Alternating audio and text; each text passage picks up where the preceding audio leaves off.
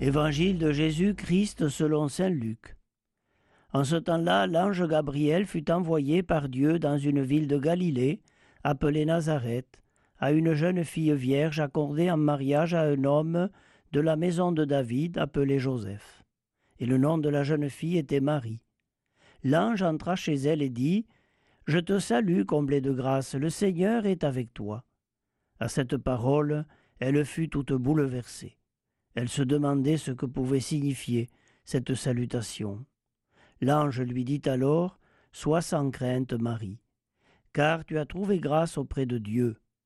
Voici que tu vas concevoir et enfanter un fils. Tu lui donneras le nom de Jésus. Il sera grand. Il sera appelé fils du Très-Haut.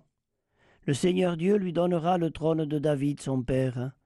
Il régnera pour toujours sur la maison de Jacob, et son règne n'aura pas de fin.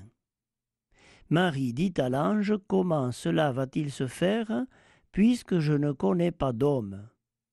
L'ange lui répondit, L'Esprit Saint viendra sur toi, et la puissance du Très-Haut te prendra sous son ombre.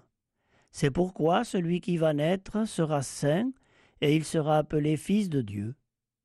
Or voici que dans sa vieillesse Élisabeth, ta parente, a conçu elle aussi un fils, elle en est à son sixième mois, alors qu'on l'appelait la femme stérile, car rien n'est impossible à Dieu.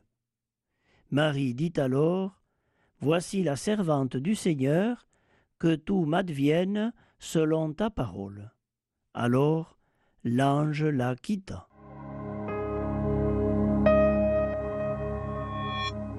En ce 7 octobre, nous fêtons Notre-Dame du Rosaire. La question de Marie est aussi la nôtre souvent. Comment cela va-t-il se faire?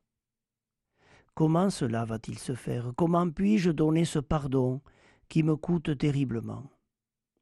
Comment vais-je pouvoir assumer cette mission, ce travail qui m'est demandé alors que je ne pense pas en avoir forcément les capacités?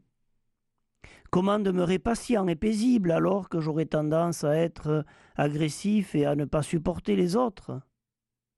Comment ne pas sombrer dans le découragement ou l'abattement face à cette maladie si éprouvante?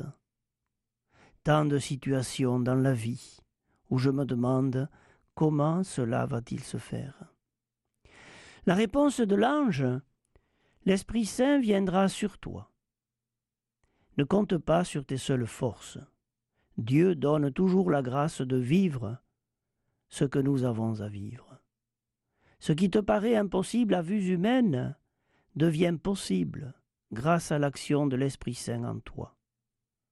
Monseigneur d'Agens, évêque émérite d'Angoulême, n'appelle-t-il pas l'Esprit Saint le maître de l'impossible? Rien n'est impossible à Dieu. L'enjeu de notre vie chrétienne tient là-dedans la confiance en Dieu, la disponibilité à le laisser s'emparer de notre être, nous saisir tout entier pour faire de nous d'autres Christ pour le monde d'aujourd'hui. Marie, Notre-Dame du Rosaire, demeure à cet égard notre modèle.